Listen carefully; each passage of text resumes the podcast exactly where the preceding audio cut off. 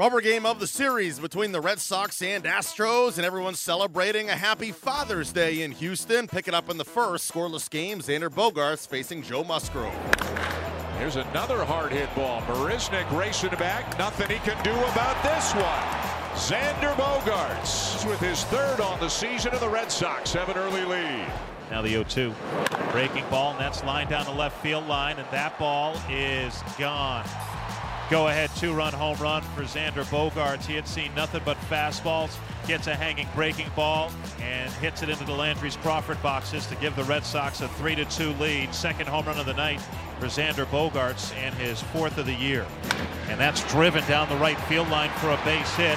Around third gingerly is Ramirez, and coming home he will score. Right behind him, Benintendi. Relay through to the plate, not in time. It's a two-run double for Jackie Bradley Jr. and a 5-2 lead for the Red Sox.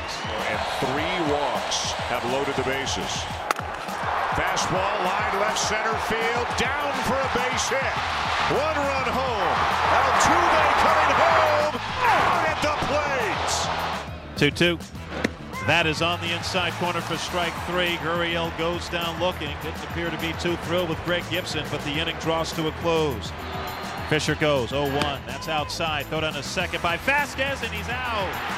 That is the ball game. Perfect throw by Vasquez. Derek Fisher thrown out to end the game.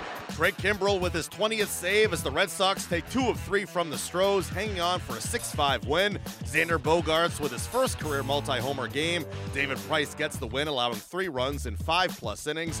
Yuli Gurriel ejected after arguing his called strikeout in the 8th. The Astros come up short in the series finale against the Red Sox. Carlos Correa with his 13th homer of the season in the loss. Now we got the big hit, but yeah, we put great at-bats together. It was an interesting game. We just couldn't come through when we needed to, and you know, obviously we lost the game, so it's time to go on the road now and try to win 2 series and then come back home and keep doing what we're doing. How do you feel about the homestand? I know you had a lot of injuries going 3 and 6, but a lot of games you were right there. And then how do you sum it up overall? It's a long season, so you know we're gonna face adversity throughout the season. It's just how we overcome those little things that are affecting the team. But at the end of the day, we have a lot of talent in this room to be able to win some games and be able to be fine at the end of the year. Was your... I was gonna say the young kids are getting a chance to play while you're struggling still can be a big help later on in the season, right? Yeah, of course. You know, we got a lot of young talent in the minor league system, and you know, obviously the guys getting hurt in the rotation.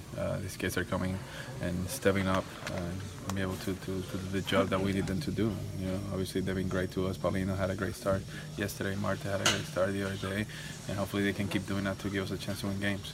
8th inning, you hit that laser. It was right at him. Did you know off the bat it was? Yeah, I knew off the bat. It's, you know, it's just baseball, man. Sometimes you hit them hard, right at people. Sometimes you hit them soft, and they fall. So you know, it was not meant to be. It's okay. What I care about is having a good approach out there on the plate and be able to stay consistent with my approach. Up next, the Astros begin a series in Oakland against the Athletics on Monday.